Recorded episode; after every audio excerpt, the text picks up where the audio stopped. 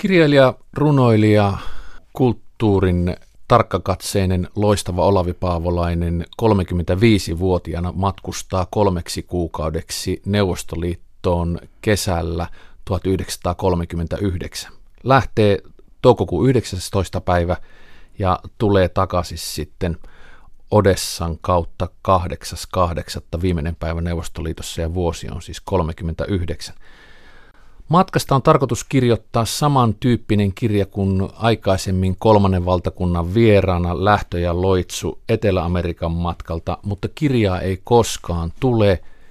Talvisota syttyy muutamaa kuukautta myöhemmin ja Saksan Puolan miehittäminen sotkee Olavi Paavolaisen loppumatkaa. Olavi Paavolainen väittää synkässä yksinpuhelussaan, että hän heittää kaikki matkaa koskevat muistiinpanot ja paperit Marseen satamassa mereen, mutta nyt H.K. Riikonen ja Ville Laamanen ovat löytäneet Olavi Paavolaisen pojan Pekka Paavolaisen avustuksella muistiinpanoja ja kokonaisia lukuja ennen julkaisematonta tekstiä, josta piti tulla Neuvostoliittoa koskeva kirja. Mitä sä sanoisit tuosta Olavi Paavolaisen neuvostoliittosuhteesta ennen tätä matkaa? No se on siinä suhteessa poikkeuksellisen hyvä se suhde, että hän on lapsesta asti asunut ensinnäkin rajan pinnassa ja virkamies isänsä mukana matkustellut siellä Leningradissa, silloisessa Pietarissa tietysti.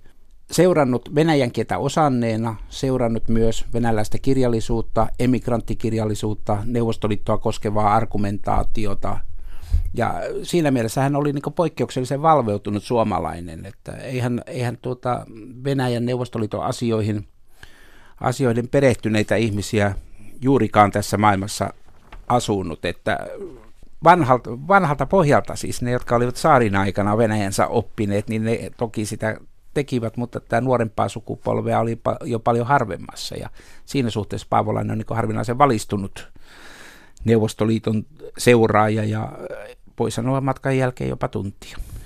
Paavolainen osaa Venäjää ja hän tapaa ihmisiä, niin ketkä ovat Helsingin yliopiston dosentti Jari Sedekrenille kiinnostavimmat henkilöt, joita Paavolainen tapaa tämän matkan aikana? Hän ei hirveästi käsittele näitä ei käsittelekään. tapaavia Hän ihmisiä. ei kerro ihmisistä. Niin kuin hän ei kerro elokuvista, missä hän on käynyt näistä tanssitaidet, niin sekin tulee niin vasta artikkelissa sen jälkeen, kun venäläiset tanssijaryhmä on tullut Suomeen 45 vai 6 vuonna, kumpana se oli.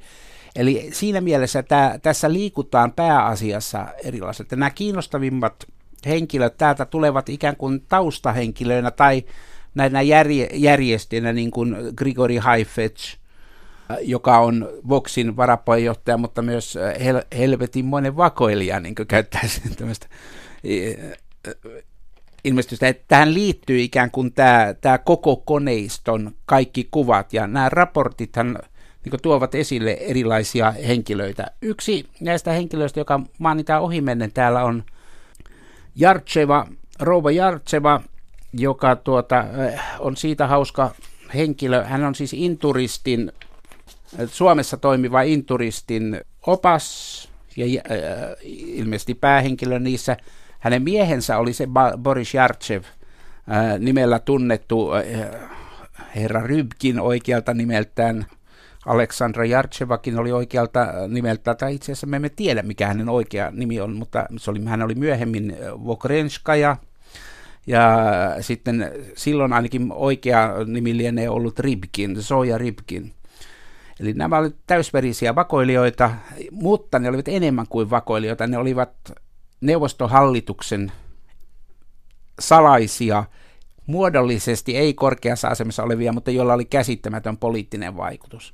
Ja tässä ikään kuin epäillä, että juuri tämä Rova Bokrenskaja, joka kirjoitti muistelmassa 90-luvulla 95 vielä toisenkin muistelmakirjan, niin olisi ollut Paavolaisen yksi suosittelijoista. Ja mä veikkaan sitä, että hän ylittää, Hella Vuolioki saattaa olla hyvä antamaan suosituskirjeen mukaan ja lähtemään, mutta mä veikkaan, että jos kerran on ollut näin, että, että tuota, Soja Ripkin on, on tämmöisen myönnyt, suosituskirjeen antanut tai suosituksen antanut sinne Neuvostoliittoon, hän on päässyt siihen matkaan. Olavi Paavolainen tätä matkaa käsittelee hyvin vähän. Häneltä on tullut aikaisemmin Suomi Neuvostoliitto-seuran julkaisussa tekstejä, muun muassa tällaisia kuin Pietari Leningrad, Volga, tanssitaide. Mutta nyt tähän kirjaan sisältyy 105 sivua ennen julkaisematonta tekstiä. Täällä on, kun katsoo tätä sisällysluetteloa, niin täällä on muun muassa tällaisia otsikoita kuin Rostovin alue, Pohjoinen Kaukasia, Gruusia, antiikki ja kreikkalaisuus, Sotsi, Kiev eli Kiova ja sitten merkintöjä kuvaamataiteesta. Ja näitä ei ole siis aikaisemmin julkaistu ja nämä ovat nyt löytyneet niin sanotusti pöytälaatikosta. Ainakin minulla on sellainen mielikuva, että ne ovat olleet jossain pahvilaatikossa, mutta joka tapauksessa Olavi Paavolaisen jäämistöstä.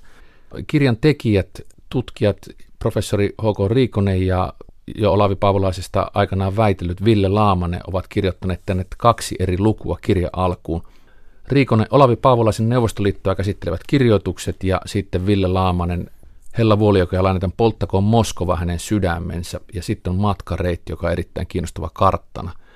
Tekijät kirjoittavat tästä kirjan rakenteesta, kun tämä jakautuu minun mielestä kolmeen eri osaan. Eli ensin tässä on näiden tutkijoiden kirjoitukset siitä, että kuka oli Olavi Paavolainen ja mitkä olivat hänet taustansa tämän matkaa ennen ja sitten mitä tästä matkasta tiedetään, matkareittiä ja kaikkea muuta. Ja sitten on nämä aikaisemmin Suomen Neuvostoliitto-seuran vuonna 1946 julkaistuja tekstejä ja sitten sivulta 174 alkaa nämä uudet tekstit ja niitä on 280 sivun määrästä 105 sivua, niin he kirjoittavat näin, että Neuvostoliittoa käsittelevään kirjahankkeeseen liittyvät Paavolaisen jäämistöstä löydetyt käsikirjoitukset, ne jakaantuvat kolmeen kategoriaan.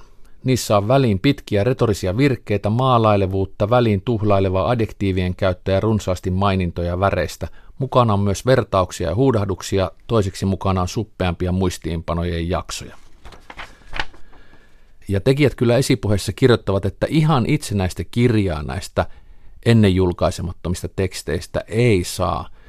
Ja tämä kirja Volga virtaa nyt Moskovaan on siis tämmöinen ikään kuin kolmessa eri osassa oleva teksti, niin miten tämä toimi kavi-erikoistutkija Jari Sedekrenille noin lukukokemuksena? Lukukokemuksena tämä toimii erittäin hyvin sen takia, että osittain sen vuoksi, että, että elämässä on kuitenkin jo 30, 40 vuotta luettu paavolaisesta jotakin, niin se on sillä lailla pohjia olemassa. Ja nyt kun tutkijat sitten käyvät tähän erikoisaiheeseensa sekä yleisesittelyn että, että sitten tämän Neuvostoliiton aineiston kanssa varsin tyylikkäällä tavalla siihen ohi, ohjaten, niin sitten varsinaiset tekstit, niiden heterogeenisyys ja keskinäinen erilaisuus ja paavolaiselle tyypillisesti hieman fragmentaarisuus ja sitten nämä jopa muistiinpano, äh, muistiinpano luonteet, niin ne tietysti aiheuttavat sen, että tällaista kokonaisuushaltioitumista, lukukokemusta ei sinällään synny, vaan, vaan että tämä niin ymmärtää tällaiseksi kokoelmaksi, joka, antaa ikään kuin lisää tietoa lisätietoa siitä, että mitä oli, ja myös osittain vastaa tämmöiseen kysymykseen, joka ei yleensä niin ole niin helppo vastata, että minkälainen se olisi ollut, jos se olisi tehty. Ja, ja samalla sitten ymmärtää, että, että minkälaiset vaikeudet tässä, juuri tässä tehtävässä on, että kun matka tehdään vuonna 1939 ja sen jälkeen maailma mullistuu totaalisesti aika moneksi vuodeksi ja Paavolaisen omakin elämä – saa ihan uusia piirteitä siinä sodan aikana ja sitten kun sodasta päästään irti, hän aloittaa nämä kirjoittamisen niin heti sen, sen muutoksen jälkeen, jolloin sitten kaikki se sävy ja, ja tooni, mikä pitäisi sodan jälkeen ikään kuin olla uudis, uusissa vaatimuksissa, uusissa ideologisissa vaatimuksissa, uudessa maailmantilanteessa ja uudessa, uudessa järjestyksessä, jonka, jonka Paavolainen ottaa siis oman paikkansa ihan ihan tyylikkäästi, niin kyllä ne eroavat niistä teksteistä, kun täälläkin on näitä jäljellä vielä 39 päivättyä tekstiä, niin, niin ne ovat huomattavan, huomattavan erilaisia. Ja sitten kun nämä tekstit ovat tietysti myös eri julkaisuissa julkaistuja, niillä on luonne hieman keskenään erilainen, ja sitten kun nämä toiset ovat taas niin sanotusti viimeistelemättömiä, sillä lailla se näkyy päällä, päältä se epätasaisuus ja rosoisuus siinä, siinä ilmaisusta, jota ei varmasti olisi ollut sellaisessa lopullisessa tekstissä, koska tyyliniekkahan Paavolainen on. Mutta toisaalta se hyvä puoli, mikä tässä on, että sille utelialle lukijalle, joka miettii, että miten se Paavolainen ajatteli, miten hän toimi, miten hän keräsi sitä aineistoa, minkälaisia elementtejä siihen liittyy, niin nyt kun se on sillain vähän, vähän vielä irrallaan eikä niin sujuvasti liimattu yhteen, niin nyt se näkee tästä todella, että miten hän teki niitä kirjoja, minkälaisia muistiinpanoja, minkälaisia elementtejä ikään kuin sidotaan yhteen. Ja se on itse asiassa aika moderni tapa niin toteuttaa tämä, että siellä on myyttejä, siellä on kertomuksia, siellä on niin ihan puhtaita raportteja, tällä sosialistiseen tyyliin tuotantoraportteja, tehtaiden lukumääriä, siltojen lukumääriä. Tähän me osasimme, ainakin tämmöiset yli 50 ovat tottuneet tähän faktoja Neuvostoliitosta tyyliseen ilmaisuun, mutta sitten siellä on sitä paavolaiselle tyypillistä maalailua ja äh, loistokkuutta ja huutomerkkejä. Innostusta, ja josta inno, mä erityisesti tykkään. Kyllä, mutta osassa tekstissä sitten nämä loistaa poissaololla. Ja se, se on mielenkiintoinen niin miettiä tätä, että e, kirjailijan perusrooli ikään kuin eri foorumeissa on erilainen se kirjan yhtenäinen piirre on kuitenkin sitten niin kovan työstämisen tulos. Ja, ja nämä, eh, ehkä se on semmoista käyttörunoutta sitten tehdä jotain lehtiartikkeleita tai kirjaartikkeleita. Toisaalta kun on olemassa tämä ajatus siitä, että, että kaikki mitä on jossain vaiheessa elämässään kerännyt, niin olisi ihan mukava saada myös ulos vaikka siinä tässä kirjan alussahan ää, mietitään sitä, että Paavolainen jossain vaiheessa itse miettinyt sitä, että pitäisi tehdä tämmöinen valtava luettelo siitä kaikista asioista, jotka on jäänyt kesken. Ja mä voin, voin muuten sanoa, että olen vieraillut silloin tällöin elokuvaohjaajien kotona ja heillä on kaikilla kirjahyllyssä semmoinen valtava mappikokoelmassa lukevat, lukee niin valmistumattomat elokuvat.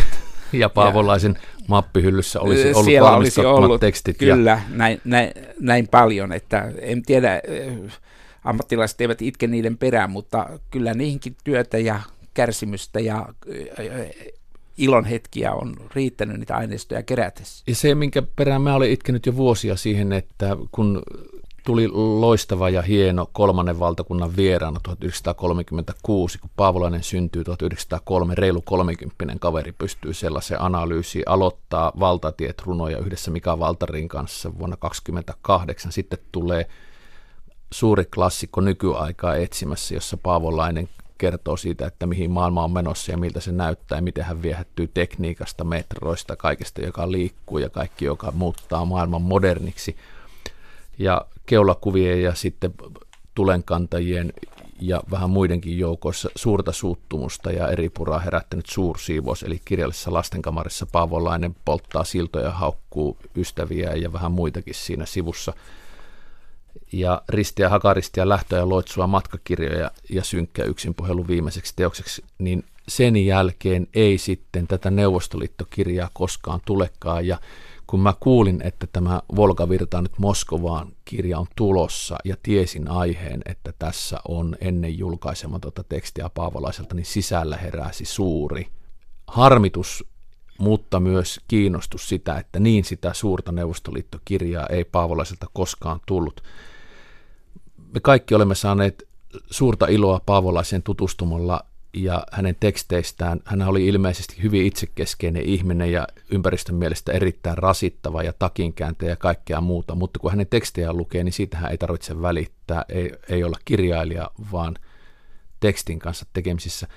Jari Sedegren, sä olet KAVin eli kansallisen audiovisuaalisen instituutin erikoistutkija, mutta sen lisäksi olet Helsingin yliopiston dosentti ja väitellyt elokuvasensuurista.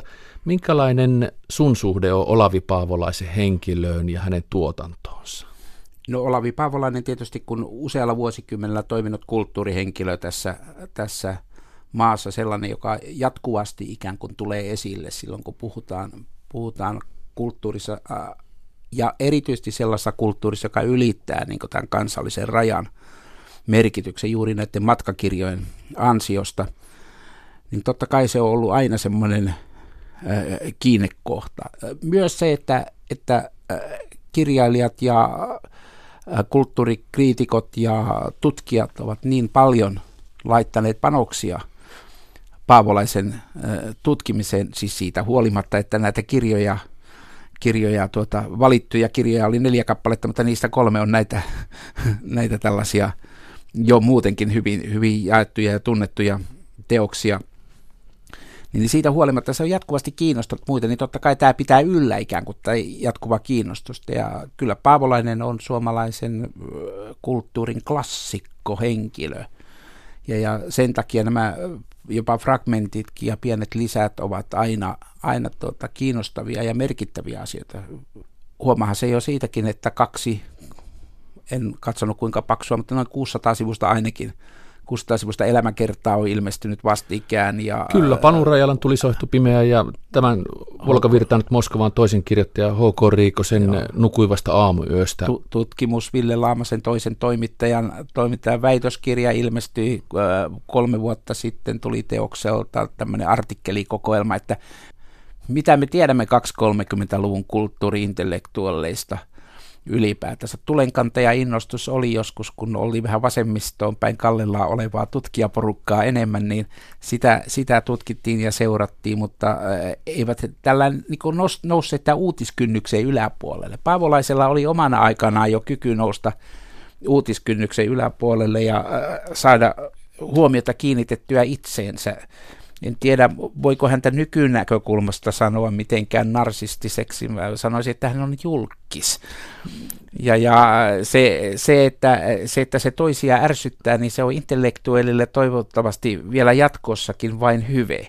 Koska intellektuaalin tehtävänä on nostattaa hirnin sen kuulijan. Ja jostainhan se kertoo, että tutkijat ovat hänestä erittäin kiinnostuneita, kovaan tason tutkijat, jotka tekevät intohimoista tarkkaa työtä niin kuin näissä elämäkerroissa – ja jälleen sitten se herättää sekä kiinnostusta että intohimoja, niin kuin tässä meilläkin tämän Volga virtanut Moskovaan kirjan kanssa, vaikka Paavolaisen mm. kuolemasta on yli 50 vuotta.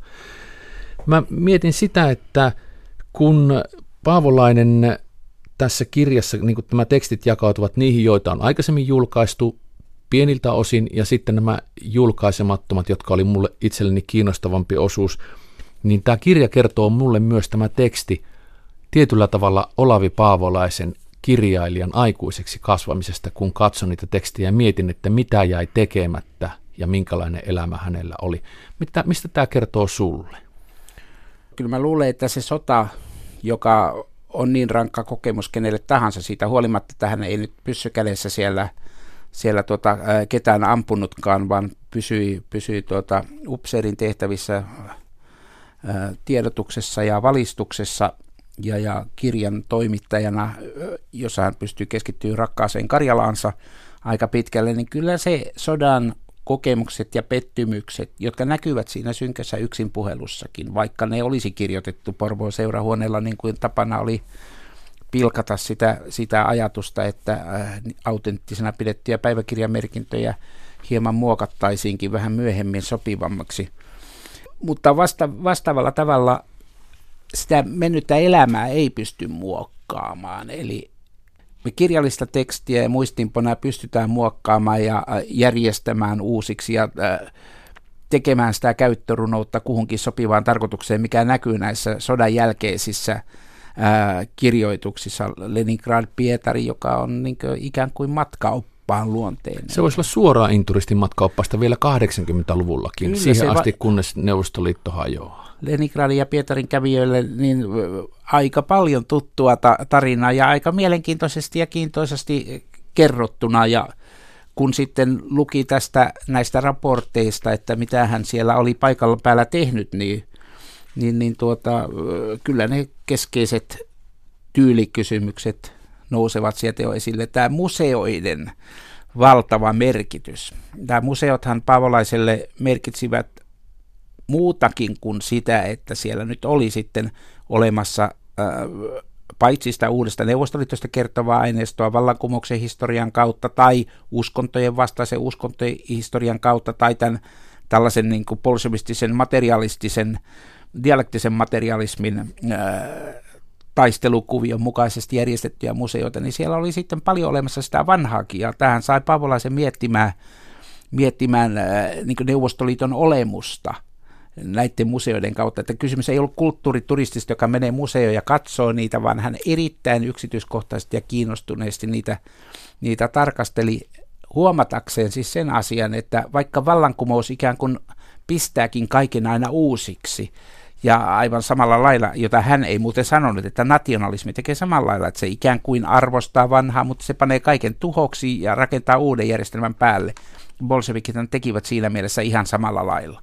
Mutta silti sinne jää aivan valtavasti sitä vanhempaa aineistoa. Eli historia jää elämään ja se elää näiden museoiden, museoiden kautta ja se on sivistyspropagandan esitys. Ja nämä on sellaisia asioita, jotka ovat ajassa kestäviä. Ne ei ole niin ideologisesti sitten loppujen lopuksi, vaikka retoriikka saattaa käydä niitä vastaan, niin sitten ideologisesti ne eivät kuitenkaan ole pois pyyhittävissä. Meillä nykymaailmassa on ISIS, joka räjäyttää Palmyrassa joitakin, joitakin tämmöisiä alueita, ja, ja meillä on elokuvia, joissa bolshevikit kaatavat, vetävät kirkosta, kirkosta ristejä pois sinne, mutta kas kumman ne kirkot siellä ovat vieläkin.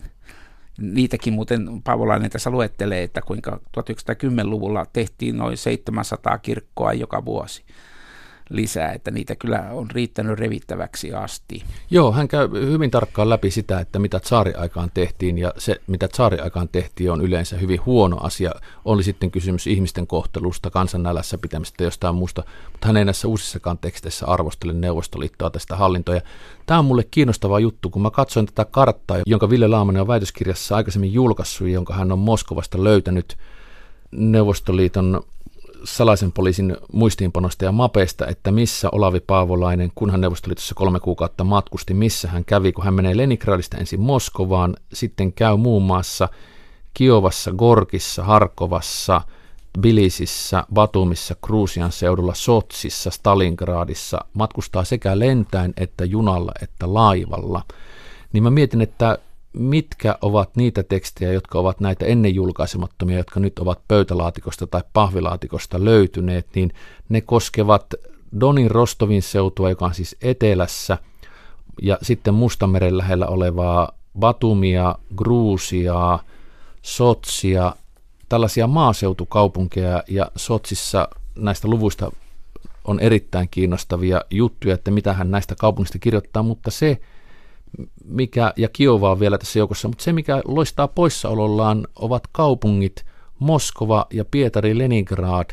Ja mä mietin sitä, että kun Paavolainen kertoi, että hän tuhosi näitä muistiinpanoja ja matkakertomustaan sitten matkan jälkeen, että suuri harmi on se, että hän tuhosi Moskovaa ja Pietaria koskevia muistiinpanoja, koska aivan nautittavaa luettavaa on se, mitä Paavolainen kirjoittaa nykyaikaa etsimässä Pariisista ja eurooppalaisista kaupungeista, ja sitten mitä hän kirjoittaa Nürnbergistä, Berliinistä ja Saksasta kolmannen valtakunnan vieraan. Kyllä, ja tähän sitten voi lisätä niin tämän säälin sen takia, että koska nämä ää, tiedustelu, ja, joka seurasi jatkuvasti Paavolaisen reissuja siellä, niin – Näissä kulttuuripuolta saaduista raporteista käy ilmi se, että Paavolainen teki sen, mikä jokainen järkevä ihminen tekee, eli karkaa aina väliksi omille reissuilleen muutamaksi tunniksi. Olisi tietysti ollut kiva pystyä lukemaan näistä, että jostain syystä se kaikki aines jalostui tämä Leningrad-Pietari-kirjoitukseen sitten heti sodan jälkeen, jolloin, jolloin, sen, jolloin se tulee ikään kuin tällainen nämä tyylilliset piirteet ja tällaiset hehkutukset ja äh, Paavolaiselle ominainen tapa tehdä niin hyvin lyhyissä merkinnöissä luonnehdintoja sen yhteiskunnan ja järjestyksen luonteesta, niin, niin ne, ne ovat niin se, siitä johtuen hyvin vähissä ja ja se on se, josta paavolaiselta on tottunut, jota on paavolaiselta totuttu etsimään. Että... Ja jota ainakin minä rakastan siinä. Sitä, josta, Ilman... josta hän kertoo tästä, kun hän lähtee Odessasta Istanbulin ja Ateenan kautta pois synkä yksinpuhelu eurooppalaisessa Odussejassa. Pelkästään se, kuinka hän kuvaa sitä laivamatkaa Mustalla merellä, kuu paistaa ja miten jotenkin se maailma, jossa hän on. Siinä on Stalinin neuvostoliitto, mutta siinä on myös idän mystiikka Istanbulista ja antiikin Kreikan sivistys. Hän yhdistää tällaisia asioita ja hän liukuu ajasta ja paikasta toiseen. Siinä, siinä on tietysti se, että, että juuri näitä piirteitä löytyy tästä uudesta aineistostakin, että, että nimenomaan ne matkakuvaukset, koska äh, jos ajatellaan nyt tyypillisiä piirteitä, tyypillisiä piirteitä on niin tällainen valokuvamainen tarkkuus joistakin sellaisista näkymistä, jotka, jotka tuota, toimivat eräällä tavalla spektaakkeleina. Ne voivat olla myös tämmöisiä luonnon spektaakkeleja, näkymiä, jotka, jotka, jotka jäävät ikuisiksi ajoiksi mieleen ja joita ei voi ohittaa. Aika usein se tämän Neuvostoliiton yhteydessä liittyy niin poliittiseen ajatteluun sen takia, että siellä korostetaan tätä valon merkitystä, siis suuri määrä sähkövaloa, siis joka on tämmöinen bolshevistisen propagandan keskeinen yli, että me tuomme sähkön kaikkialle. Ja esimerkiksi tällaisia niin elokuvamaisia kohtauksia Paavolaisella on yllättävän vähän. Eli se liittyy juuri näihin junamatkoihin ja laivamatkoihin ehkä jonkun verran, mutta et siellähän pystyy ikään kuin luomaan sellaisen elokuvamaisen lukijalle tämmöinen elokuvamaisen tunnelma, mutta paljon enemmän siellä on valokuvamaisia tällaisia stilleveneitä voisi sanoa tästä maailmasta, ja ne on kyllä hienosti kirjoitettu. Joo, erityisesti siis näitä uusia ennen julkaisemattomista teksteistä luvut Sotsi, jossa on Paavolainen vierailee ja käy Sotsin kylpylössä ja kuvaa sitä kylpylän ja Sotsin maisemaa ja kertoo siitä, miten nämä kylpylät – olivat yksi Neuvostoliiton palkitsemisjärjestelmistä. Sinne pääsivät vain valitut ihmiset ja siellä oli hyvin tiukka hierarkia ja kertoo sellaisen mielenkiintoisen jutun myöskin, että siellä ei juhlittu niin kuin esimerkiksi Ranskan Monte Carlossa tai muissa kylpyläpaikoissa ja siellä oltiin säntillisesti ja jos ei oltu selvinpäin, niin ainakin oltiin sitten siinä omassa yksikössä, että yöelämää ei ollut, vaan ihmiset kävivät siellä kurin ja järjestyksen sallimissa rajoissa rentoutumassa. Ja se kertoo hyvin paljon myöskin siitä Neuvostoliitosta.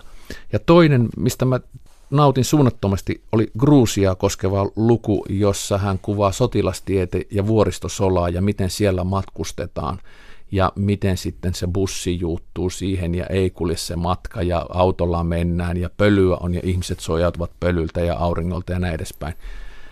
Ja Rostovin luvun junamatkasta, jossa hän kertoo, kuinka siellä kun aukastaan junan ikkuna, niin ne verhot lepattavat ja sitten lämmin arotuuli sieltä tulee sisään ja kaikki ihmiset ovat sekaisin ja teetä keitetään.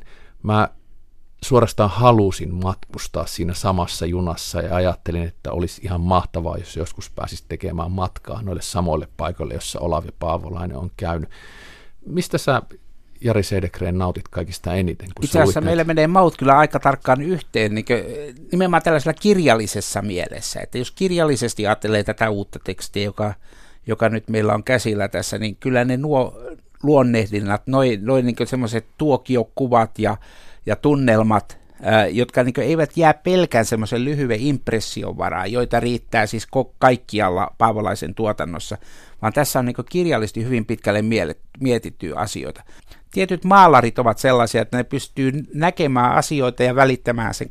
Omalle, niin hän osaa tehdä tekstiksi tämän maalauksensa ja kokemansa ja näkemänsä. Ja se kertoo, että kun täällä Neuvostoliiton raportoijat jossakin vaiheessa kysyivät, että onko tämä mies nyt sitten edes kirjailija, joka aiheuttaa sen kysymyksen, että minä he sitten häntä pitivät, eli, eli ne toisin sanoen ajattelivat, että onko hän vakoilija vai kirjailija, niin kyllä nämä kohdat osoittavat, että Paavolainen on kova luokan kirjailija ja siinä mielessä nämä artikkelit Rostovista, Gruusiasta ovat, ovat niin hyviä esimerkkejä siitä ja todella julkaisemisen arvoisia, että siinä, siinä on tuota historian tutkimus ja kirjallisuuden tutkimus tehnyt palveluksen kirjallisuudelle, että nämä on löydetty ja tähän, tähän kokoelmaan tuotu.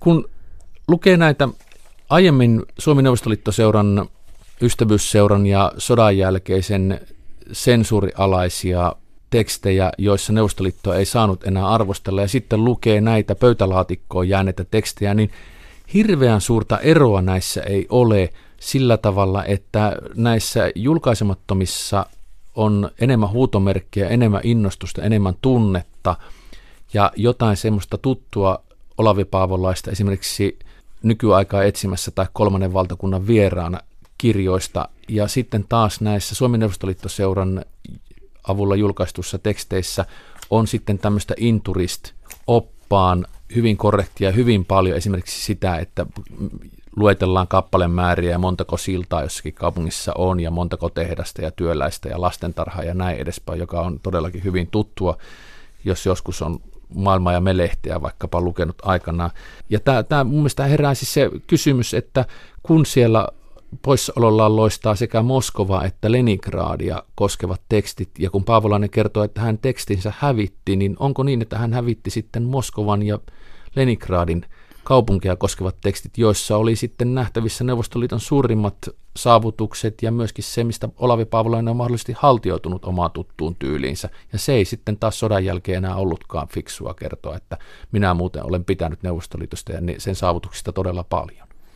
Niin no tätähän tietysti täytyy varoa, että näissä, äh, näissä tuota kontrolli kirjoituksissa, mitä sieltä nyt tutkijat ovat onnistuneet Voxin arkistoista, eli Neuvostoliiton kulttuurijärjestönsä, joka organisoi kaikkea kulttuuria ulkomailla ja, ja, ja maan sisälläkin. Niin, ja joka järjesti Paavolaisen matkaa. Joka on se pääorganisaattori siinä matkassa. Siellä äh, niistä keskustelusta hän käy ilmi se, että, että Paavolainen niin ilmoittaa, että hän ei voi olla kritiikitön että äh, kukaan ei uskoisi häntä lännessä, jos hän pelkästään niin ylistäisi tai muuta, mutta kyllä kun noita sodan jälkeisiä tekstejä sitten lukee, niin kyllä sieltä, siellä muistaakseni yksi artikkeli oli sellainen, joka niin erottui ikään kuin tässä mielessä toisista, että siellä äh, se oli kirjoitettu tällä äh, neuvostomyönteisesti tavalla, jolla propagandatutkijana olen tottunut siihen, että, että silloin kun kulttuurityöntekijät tekevät jotakin tällaista niin itse hyvin selkeästi jonkun suuren linjan mukaista propagandistista työtä, niin kysymys on siitä, että he todistavat kelpoisuutensa johonkin.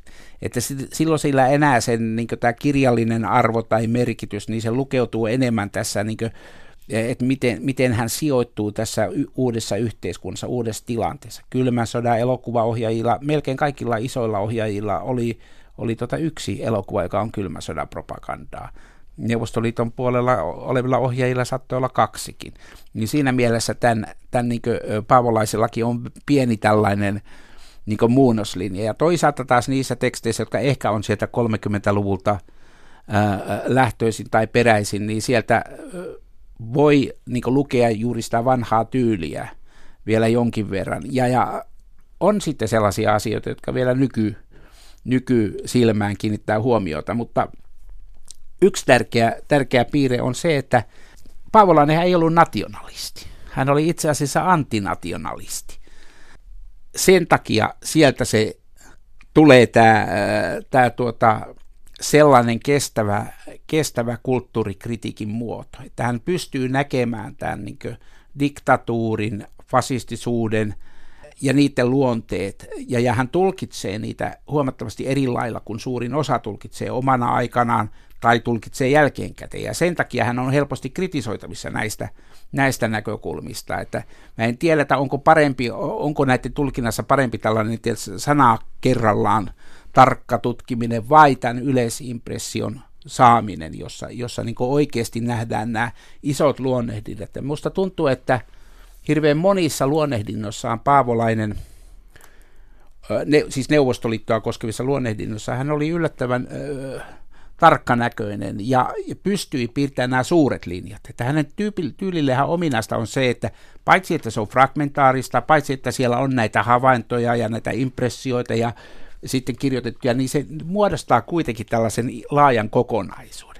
Jos hän pystyy itse tekemään siinä 39 pidetyssä luennossa aika, aikamoisi, joka on tähän kirjaan toistettu, niin siellä tuota, hän tekee aika tyylikkäitäkin johtopäätöksiä, jopa sellaisia johtopäätöksiä, joilla on käyttöarvoa vielä nykypäivänkin ajattelussa. Joo, se on kiinnostavaa, kun Paavolaisen matkan jälkeen hän pitää sen luennon, muistaakseni Helsingissä Katajanokan Upseri Kasinolla, ja hän tilaisuudessa, joka on tätä varten järjestetty, niin Paavolainen sitten käy tätä matkaa läpi ja on todella pettynyt siitä, että kukaan ei ole kiinnostunut siitä, että mikä Neuvostoliitto on ja myöhemmin sitten sitä suuremmalla syyllä nämä 105 sivua, jotka on nyt ennen julkaisematonta tekstiä, ovat erittäin kiinnostavia. Mutta se, mikä mulle tuli mieleen, kun mä tätä luin, kun tässä on 280 sivua, tässä on hyvin vähän valokuvia, sen takia tekijätkin selittävät, että Paavolaisen matkasta ei ole kuin yksi valokuva, ja se on kirjan kanne, jossa hän seisoo junan edessä, jossa lukee sitten Volga virtaa nyt Moskovaan, ja kirjoituksia Neuvostoliitosta, ja sitten tekijät Olavi Paavolainen on siinä isolla, ja saa käsityksen, että Olavi Paavolainen on kirjoittanut koko tämän kirjan, mutta näin ei ole, vaan tässä on siis tutkijat mm. H.K. Riikonen ja Ville Laamanen taustalla. Mutta se, mihin mä kiinnitin huomiota, kun tässä kirjassa on postikortteja ja niiden kuvia pienennettyinä sivuilla, joita Olavi Paavolainen on tältä Neuvostoliiton matkaltaan lähettänyt sitten ystävilleen ja muille Suomeen. Siellä on muun muassa saajina Katri Vala ja Lauri Viljanen ja Olisin toivonut, että tässä kirjassa, kun Olavi Paavolosella ei ole mikään maailman selkeän käsiala ja nämä kortit ovat vielä jonkin verran pienennetyssä muodossa kirjan sivuilla, että niiden korttien tekstit olisi kirjoitettu sitten auki tähän kirjaan. Ja olisi ollut erittäin kiinnostavaa lukea, että mitä Olavi Paavolainen sitten kirjoitti silloin kesällä 39 ystäville ja muille postikortteihin, minkälaista siellä matkalla oli – ja minkälaisia luonnehdintoja niissä on, niin olisi ollut kiinnostava lukuelämys. Toivoko Jari Sedekre jotain lisää tähän kirjaan? Kyllä, tämä, tämä tuota, varmasti, siinähän lopussa on kuitenkin esimerkiksi tällainen nimihakemisto, jossa selkeytetään ää, lukijalle ehkä vähemmän tuttujen henkilöiden taustoja erittäin lyhyesti, mutta kuitenkin, niin aika vähän näitä jää sitten tällaisia kohtia, mitä on ehkä meidänkin keskustelussa mainittu muutamia henkilöitä, joiden taustalla saattaisi olla sellaisen niin pitkähkön alaviitteen verran kiinnostavaa, kiinnostavaa kuviota, jotka toisaalta vievät kyllä sitten huomiota pois johonkin toisia, asioihin, muun muassa juuri näihin kontrolli- ja, ja, turvallisuuspalvelu ja muihin asioihin. Nyt tämä pysyy hyvin tarkasti näissä, näissä ytimissä. 35-vuotias Olavi Paavolainen matkustaa kesällä 1939 lähes kolme kuukautta Neuvostoliittoa edestakaisin. Pietari, Leningrad, Moskova, Kasan, Doni Rostov, Harkova, Kiova, Tbilisi, Gruusia, Stalingrad. Jos Jari Sedekren olisi saanut olla Olavi Paavolaisen kanssa yhdessä paikassa mukana – tuolla matkalla kesällä 39, niin minkä paikka valitsisit? No tietysti historioitsijana, kun tämmöinen spekulatiivinen tilanne tulee, niin mä en valitsisi niitä paikkoja, joista meillä on näitä hyviä muistiinpanoja tai hyviä olematta, vaan mie- mie- mielelläni olisin ollut niillä pitkillä karkukävelymatkoilla matkoilla Pietarissa ja Moskovassa Paavolaisen kanssa niin juttelemassa siitä, että mitä hän miettii tästä asiasta ja maailmasta. Se, ne tällaiset keskustelut, joita onneksi elämässä on ollut mahdollista käydä joidenkin kulttuurihenkilöiden kanssa joillakin matkoilla, niin ovat, ne jäävät mieleen ja ne ovat he, hyvää henkilökohtaista intellektuaalista pääomaa.